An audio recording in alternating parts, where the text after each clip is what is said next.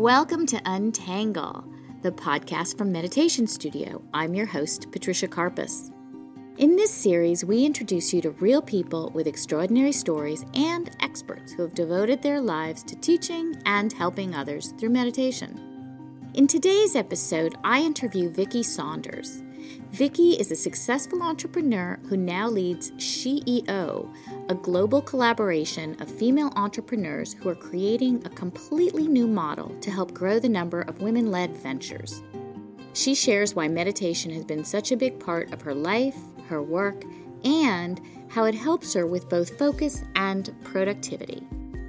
Before we begin, if you have suggestions for guests or stories, email me at patricia@meditationstudioapp.com. Now, here's Vicki's story.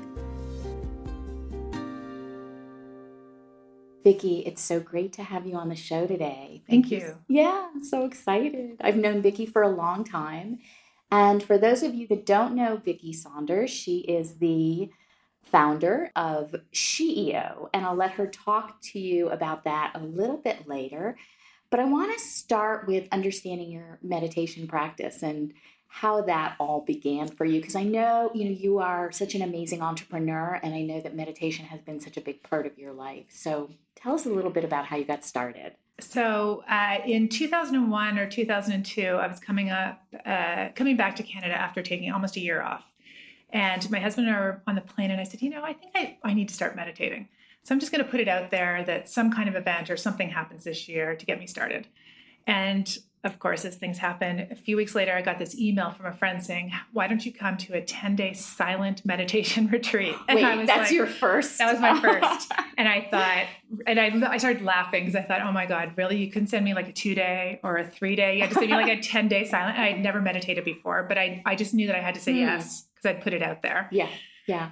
And so I went to a Vipassana 10-day meditation retreat. That was the first time I started, 14 years ago or something. And what happened? You got there and you had no idea. Did you have any expectation at all? No, I just showed up. And then we got there and they're like, hand over your cell phone, no reading, no books, no eye contact, men and women separate. I went with my husband too. And that was it. And I thought, oh my God, what? No writing, no speaking, nothing. Okay. So that was a little scary. I was pretty nervous. And then we started and I was like, oh my God, physically it was so hard because I'd never really sat before. Now, did you have to sit on a cushion? Or there are all kinds of different cushions and props and stuff that you could use to get yourself comfortable, which didn't matter what it was. I wasn't going to be comfortable sitting for 15 hours a day, which is what it was. You had to sit for 15 hours a day. Yeah, it's Vipassana. It's just all the way through. And then there's guru talks at night. No walking meditation. All sitting. And then a break, 2 hours and then a break and then an hour and a break. And did you cry on the first day? I mean, that's horrible. I didn't cry. I was just physically in such pain. Right. And then, just focus on the breath, whatever you feel between the base of your nose and the top of your lip for 3 days. For the first 3 days. That was the instruction. That was the instruction. Wow. So it was a fascinating experience. And of course, day 4 is the day where they say, everybody wants to run for the hills and I'm leaving, I can't handle it. But I got through it and it totally changed my life. It's just amazing. That. Yeah. Well, I'm a personality where I'm sort of into something or I'm not into something. I'm kind of all on or all off. And so it was perfect for me to do a 10-day because if I had started just doing an hour of meditation here or there, I don't think I would have really noticed the impact. Mm-hmm. Whereas doing 10-days silent, I literally before I went, I remember dropping something on the floor in my kitchen and going, oh no, totally reacting to dropping something. Yeah. And I didn't say, oh no, I said something harsher. Afterwards, I remember dropping something and observing it and going, oh, look, I dropped something. Yeah. And then I witnessed myself in the moment and went, oh my God, I am just not reacting anymore. Having gone through that intense experience, that was one thing. And then the other thing that was just unbelievable, they talked about the founder of the Vipassana movement, who simultaneously was the minister of 3 different ministries in government. So he's literally doing 3 full-time jobs plus teaching meditation. And everyone said, how do you do that? And he said, well, I'm so completely centered on who I am and where I'm going that as things come at me, I just know in an instant what to do. And so there was no, questioning yourself. Am I doing the right thing? Is this not the right thing? All the voices in your head, it was just pure action, when something came with detachment from it. And I thought, oh my God, is this a secret to productivity? Like, right. I want to be able to do that. Yeah. I want to be an entrepreneur with huge impact. So this is the thing for me. And so I really do believe that that's what meditation helps you do. I feel like it's like the secret weapon for productivity. Yeah. And so what happens that, you know, you're talking about not reacting as quickly. So do you think all that mental chatter in your head is just... Yeah. I mean, calm? I feel like it's just, you know, much more grounded and centered on what is it that I want to achieve. So you're focused on the big, right. You can stay focused on the bigger picture. There's this term called meta-awareness in Buddhism, where you can see things from above. Right. And so I feel like I'm in that all the time. Like even as I'm having a conversation with you, I can observe myself and like how I'm feeling in my body while I'm having the conversation. So what happened during that 10 days that you think kicked this in for you? Well, I think, you know, one of the things that I've witnessed about myself over the years is, you know, when I get an insight into something that's possible that I didn't know was possible before, I kind of flip in an instant into that mindset. So for example, I remember I had a thinking partnership with this woman for a number of years, and she was this phenomenal coach. Tell us what a thinking partnership is. It's kind of like a coach, but we were both just, we'd get on the phone together. What are you learning this week? Mm-hmm. And we just share. So we would get on this call, and she had been on a phone call for 7 hours in a row doing coaching. And I said, oh my God, do you want to talk another time? She goes, no, just give me a moment to empty. Mm. And I said, what? You can do that? What do you mean? And she said, yeah, I'm just going to take a moment. I'm going to empty out the previous conversation so I can be fully present here. And I thought, oh my God, until that point, I had been layering my day on top of itself. Mm-hmm. One meeting, the next, and by the end of the day I was exhausted. Yeah. Because I didn't let go of each meeting. Right. And when I realized you could empty yourself out after, I was like, wow. And I did it going forward. Like as soon as I knew it was possible, I just practiced it. So what is the practice that helps you to empty your like literally it's kind of destroy the meeting you just had. Creation, because I'm a total creator. I'm creating all the time. And you have to have the balance of destroying as well. Mm-hmm. So I just go, okay, that meeting's done. I've got my action items, whatever, let it go. Don't need to think about it again. Yeah. Moving on. And so that's an example of when I know something's possible, I just flip right into that. Like I just didn't know it was possible before to empty. So I thought you had to hold all this stuff. And you can let it go. That's so right. And so meditation was the same thing. As soon as I went through that experience of realizing I didn't have to be reacting to everything, I didn't have to get into drama about it. I didn't have to like talk to 20 people after the meeting about how crazy the meeting was. Mm-hmm. Just that was the meeting next. Yeah. I just feel like I'm so much more productive because of it. And meditation kind of kickstarted that. Yeah. And also the promise of, wow, I could do the job of like 10 people at once and be super productive and be happy at the same time, not be stressed. Cool. Yeah. So it's partly meditation, which grounds and gives you clarity, but it's also this ability to focus so deeply and let go of anything that doesn't matter at the moment. Yeah. Which is such an amazing trait. I mean, especially, wanting to have an impact in the world. Like ever since I've been a little kid, I wanted to have a big impact. I just didn't know what it was. Yeah. It takes time, obviously. This has been quite the journey getting here. But I've done so much different personal work and tried all kinds of different modalities to help me to be a better person, to be more generous, to have a bigger impact. I'll try anything, like anything. Give me a new tool and I'll try it and see if it's for me. Mm-hmm. And then I'll just synthesize that into, my view of the world. Right. So. Yeah. One of my colleagues talks about meditation as sort of the gateway into these other contemplative practices. Nice. Do you think that was true for you, that meditation was the start, or you've always been sort of a seeker and someone that likes to learn and innovate? Yeah, I think I've always been tapped into wisdom and noticed wisdom when I saw it around me. Yeah. And so I've always sat at the table with my mom and her women friends who've known each other for 70 years and listened to how they talk about the world and what they've learned. And they're just so practical. My mom calls it common sense, but it's deep, deep-seated wisdom.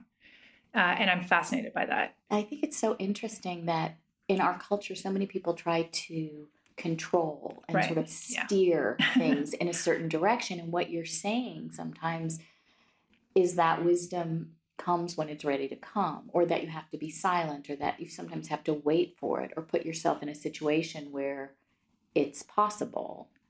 Yeah. Well, I think you have to be in the right place at the right time, and be open. And I think I remember being sort of confused when I started meditating about the, being detached and not reacting, but also giving people feedback when things aren't going well and not just accepting everything the way it comes. And how do you deal with that? I remember asking, my husband is really into this stuff too. And we'd have conversations about it all the time. I'm like, okay, like I'm really mad at this person. Can I say something or am I supposed to be detached? Right. Like, what do I do here? And is the madness about me? And you know, that 90% of what you see in someone else is really about you. Although my Zen teacher's like, no, it's 100%. You know, we say 90% to make you feel kind of like, maybe it's not about you. Yeah. Everything's projection, right? Yeah. So what's the answer to that question? Because I think a lot of us do get into conflict with people and we're thinking, okay, I'm supposed to respond and not react. I'm supposed to pause, but I'm really, really mad at this person. Yeah. You know, so what is that? Well, I mean, I just had a thing happen the other day, right? Where something happened unexpectedly and I thought, okay, well, I totally believe that, you know, the right thing always kind of happens, right? I knew there was a gift in the moment, but I was still pissed off. Yeah.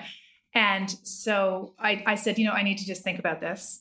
And so then I, you know, sat on it for a couple of days and then I wrote back and I said, you know what, like you really sent me confusing signals. This came completely out of the blue. If you need to go do what you need to go do, that's fine. But I just need to tell you that this is just super weird for me. Like it came up at a really weird time. And so that's how I talked about it. Like, I also know it's the right thing, but I also need to express how I'm feeling. Otherwise that stuff sits in me somewhere in my body and doesn't help me. One of the things that Dan Harris, who wrote the book 10% Happier, talks about is you can take time. People say they have no time to meditate. So what happens when you're, you know, people say, I feel like I'm going to be lazy or I feel like I'm going to be really laid back if I'm a meditating person? Yeah, I think it's actually quite the opposite. Yeah, you know, this is actually an enabler to help you be like 1,000 times more efficient. Yeah. So how do you get into that flow? Yeah, that's a great question. I think everyone has their own path, right? And so I'm in and out of flow. I think one of the things we're learning is there isn't actually multitasking. There's like, you know, you do something and then you do something else and then you do something else. You can't do three things at once. It doesn't work. And so for me, flow is just going deeply into what you need to get done. And I mean, focus, would you say? It is focus. And for me, it's just like, I just get it, the creative force, right? I just am like, off I go. And I feel it's almost like tapping into the matrix. It's crazy, but that's kind of how I feel. It's like, you take the blue pill and see you later, you know, here I go. And I know that many people talk about it quite differently, but everyone's been in flow at one time or another where you go, oh my God, 2 hours just passed. Really? It felt like 5 minutes. Right. Like that's flow. Yeah. That's amazing. I know people aspire to be in that moment because your productivity is really highest. Yeah. Well, I think the other thing too is forgive yourself when you're not. Yeah. Right. Like, of course we have crazy days. There's some days where I'm like, I have 700 things to get done and I'm just going to have to go to a movie because it's not going to happen. Right. It's just not going to happen today. That's such good advice. And not get all guilty and freaked out about it. It's like, oh no, I have so many things to do. Just let it go. Yeah. Because I know I can get a blog post written in 6 minutes between meetings when I'm in the zone. Or I could spend 2.5 hours thinking I have to get it done right now and sit there and force myself. Yeah. And it's not fun. Yeah, no. That's so the thing I've learned to just like let that stuff go when it's not ready. Yeah. Well, and there's so much research now that says focusing on one thing, you can be so much more productive than multitasking, that multitasking is actually not very good for our brains. Yeah. So, all right. So let's talk about the work that you're doing now, because you, from a very young age, you said you always knew you wanted to have an impact. And you started off, like you've had several different companies, been super successful as an entrepreneur. Where does that wanting to have an impact come from for you? And how are you, you know, sort of manifesting that? Yeah, well, I'm looking out the window right now. And when I look out the window, I mean, I really feel like almost everything's broken in our world. But to me, that's an opportunity. So I have this line, everything's broken. What a great time to be alive. Right. You know, if you're a creator or a maker or an entrepreneur, it is nirvana right now. Like it is really such a cool time. Almost everything has to get redesigned. I also think in particular for women, the numbers are pretty painful. Women don't get funded as entrepreneurs, you know, 4% of venture capital goes to women. Our numbers in senior leadership in major companies is still really low.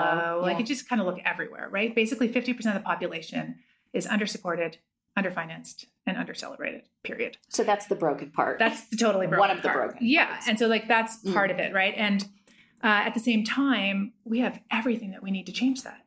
Yeah. And I think we're at this really fascinating moment where we're we are redesigning the world. Like, we know that this doesn't work and we have to come up with new models. And how do we think differently about this? Mm-hmm. And I think that women look at things very holistically and have a different perspective. And so I think a world designed by women and men together would be much better than this one. And so I've created a company called SheEO. And the goal is to bring women together to finance and support other women who have business ideas that are about creating a better world. So the model is 1,000 women come together per region, per community. They contribute $1,000 each. We create $1 million pool of capital in each community. And then we pick 10 local businesses that are led by women that we think can have a big impact. Mm-hmm. And then we put our networks in we become their early customers and their advisors, and we help them to grow their businesses. And we do that every year. And the goal in the next 5 years is to get to 1 million women around the world supporting 10,000 entrepreneurs a year. For me, this is encouraging women with big ideas who are having a hard time getting supported in finance to step forward, to be surrounded by radically generous women, to have that big impact with their businesses. And I believe that this will start the ball rolling towards redesigning the world with a more balanced male and feminine lens, instead of just this, everyone has to be a unicorn, create these gigantic businesses that mm-hmm. have basically aren't really employing that many people, that aren't really that sustainable. And they're really just about getting, the rich getting richer mm-hmm. and creating a bigger divide. And what do you think is the secret sauce of this? Do you think it's, because we've talked about this before, and a lot of the investors or activators are people who have a lot of experience and wisdom in the world. And then there are a lot of young entrepreneurs that are trying to start businesses. Do you think that it's the connecting of these two groups? What is it that will have the biggest impact from this program? We call this an act of radical generosity. Mm-hmm. And we encourage everyone in the network to be radically generous with each other, mm-hmm. but also radically generous with themselves. I mean, we're in a world that's super stressed out, totally exhausted. Right. And the idea here is really, if we weren't thinking we had to work 24/7 to be successful, and we redefined success a little bit, and we redefined what it looks like to for a business to be successful, we may come up with other models that create stronger, more cohesive communities.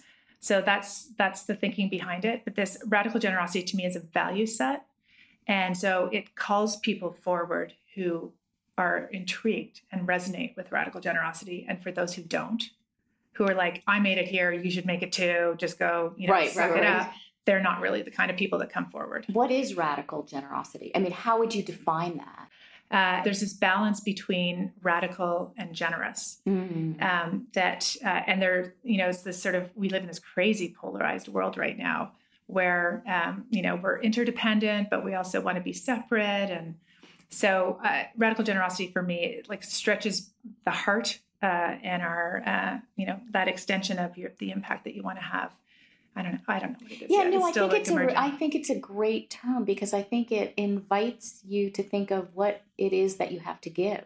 So if I'm thinking, how can I be radically generous? It might be different than how someone else is radically generous. It might be that I'm giving money, but it might be that I'm giving of my, skills or some advice, or, there's so many different ways to be radically generous, both to others and to yourself. So I feel like, there probably are a number of different definitions. Well, and I think everyone has something to give. And everybody does have something to give. In our first round of radical generosity in Canada, the age range of people who came forward and contributed $1,000 was age 12, like, unbelievable. Love that. Up to age 90, mm-hmm. right? So we have grandmothers, mothers, and daughters all in the same network, witnessing each other's dreams, supporting each other on the way to where we want to go to create a better world, all sort of connected. And again, it's not an age. We're super agnostic about whatever age you are, whatever stage you're at. I also think there's wisdom in inexperience. Mm-hmm. There's not just wisdom in experience, right? Like, I think we often come into this planet with deep wisdom, and then we forget it all and have to learn it all again later, right? Once we've gotten through stuff. So, but again, it's emerging. I'm noticing in myself, even I answer emails differently than I used to. Like, when I come for this, okay, what's the radically generous response to this email? So I think about it all the time. I feel like it's working on me to make me more radically generous by just saying it and being part of this network. Yeah. And I hate to, bring up such an old term, but you remember that book, Nice Girls Don't Get the Corner Office? It's sort of a ridiculous title if you think about that now, because so much of what we have to give is our kindness and our wisdom, and those are quote unquote nice things, you know. And I think those are gifts that women have to bring to the businesses that they're creating. I think, you know, we're exiting this like 5,000 year long, you know, male view of the world. Yeah, yeah. Right. So I think we're yearning for more balance in that way. And so, yeah, I mean, it's just business, that quote, right? Where it's like, that's some, it's, you know, not just business, right? Where you can say, oh, you can just be crappy to each other because it's just business. You know, like what? Yeah. That doesn't make any sense. What is it? Like 60% of our lives are spent in our business world. Yeah. Yeah. So I think there's just a lot of reframing that needs to be done at this moment. And I think people are ready for it. Right? Yeah. Let's talk about balance for a second. Because a lot of, you know, of what you give to the companies that you choose as a part of this program, what you're hoping to impart on them is a holistic approach to creating these businesses. And you offer them coaching. Will you talk a little bit about the type of coaching that you offer? And also, do you encourage them to meditate or to have a mindfulness practice or something that might help them when the going gets really tough in their businesses? Yeah. So I'll start with the latter point of that. So every month I check in with the businesses for 15 minutes myself, and they have a whole coaching program, which I'll mention.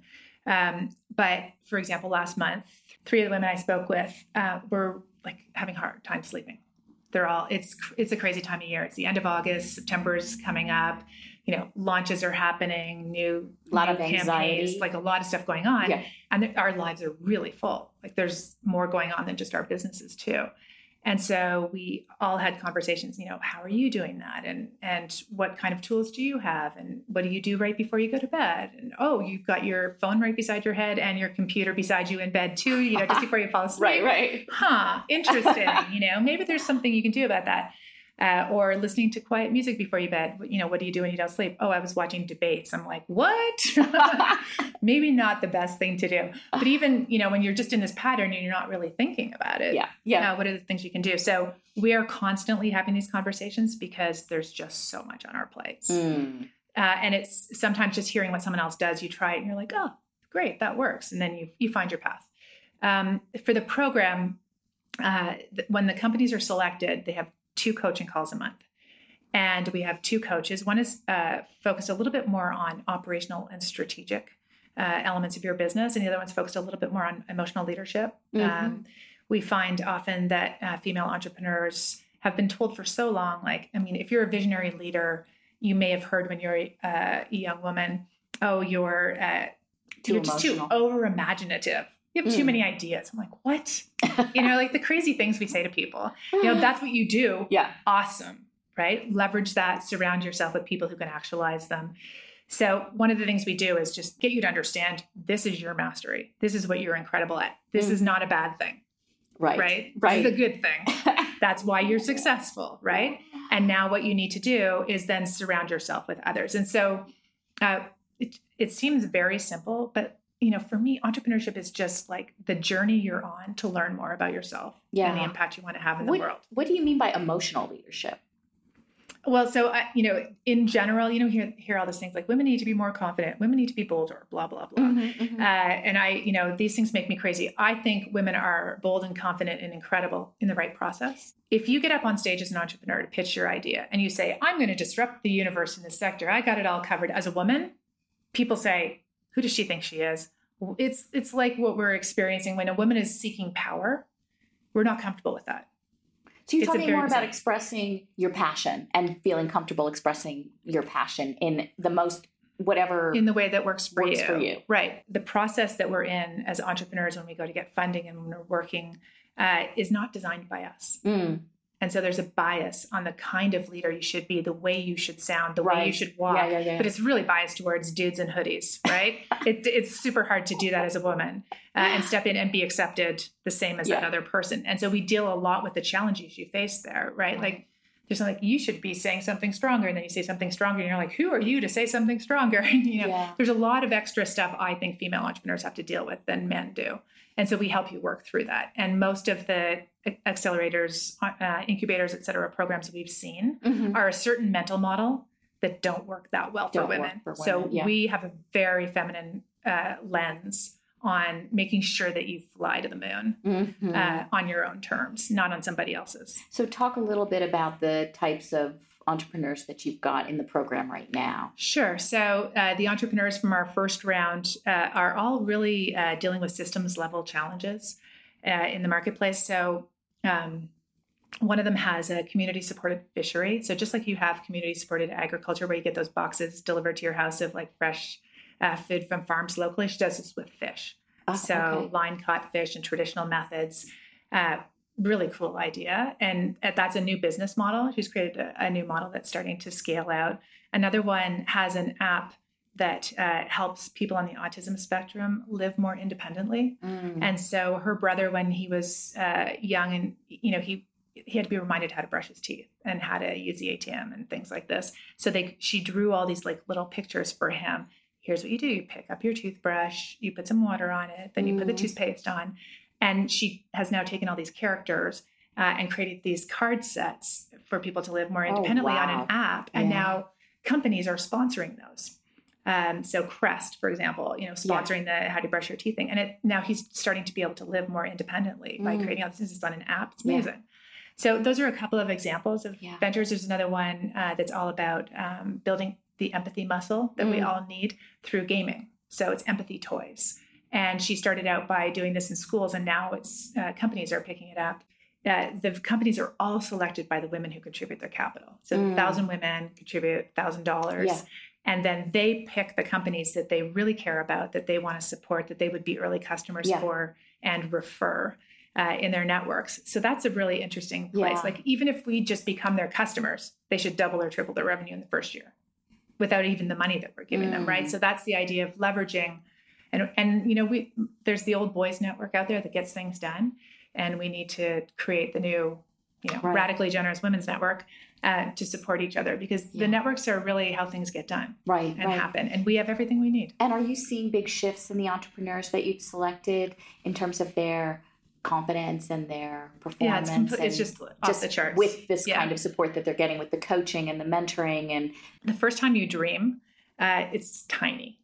Right? Like, wow, it'd be cool if I could do this, you know, and then you reach it and you're like, whoa, I did that. Yeah. Wow. What else could I do? Yeah. And then it's kind of this beautiful upward spiral of getting bigger and bigger. Now my dreams are off the charts. When I was 20, they were not this big, right? Cause I wouldn't think that was possible, but that's the thing. It's just like, start with something little. And then when you reach it, go a little bit bigger and a little bit bigger. And if you thought you were surrounded by thousands of radically generous women, how would you act differently? Yeah. Yeah. Wow. You would definitely act differently. And so we're at the beginning of building this muscle in all of us. I think stretching that muscle for all of us can be groundbreaking. I love that. What's next? What is next for all of this? So we did our pilot in Canada. We're rolling out in 3 U.S. regions, so Colorado, San Francisco Bay Area, and L.A., and our goal, as I mentioned, is to get to 1 million women by 2020. So that's 1,000 regions around the world. Anything's possible. Well, I love the impact that you're having on individuals. And the story is so beautiful. And what you're, you know, just helping people to make decisions that aren't based on fear, stretching that dream muscle, helping people to perform so much more than they ever thought they could. Thank you. Yeah. So if there's one thing that you could, you know, invite people who are listening to this to do to make a change in their life to be more radically generous, is there one thing that you would offer? Well, I think the one thing I would ask you when you wake up this morning, wherever you are in the world, how could you be more radically generous to yourself today? What would you do differently? And how could you be more radically generous to others? And then just at the end of the day, reflect on that with a bit of gratitude and notice how you acted differently. Yeah, I love it. Thank you so much for being with us today. Thank you for having me. Yeah. Thanks so much to Vicki, and thank you all for listening. We look forward to sharing more inspiring stories next week. For more on SheEO, check out sheeo.world or vickisaunders.com. Once again, if you have feedback or suggestions for guests, email me at patricia@meditationstudioapp.com. And don't forget to check out Meditation Studio app in the App Store. See you next time.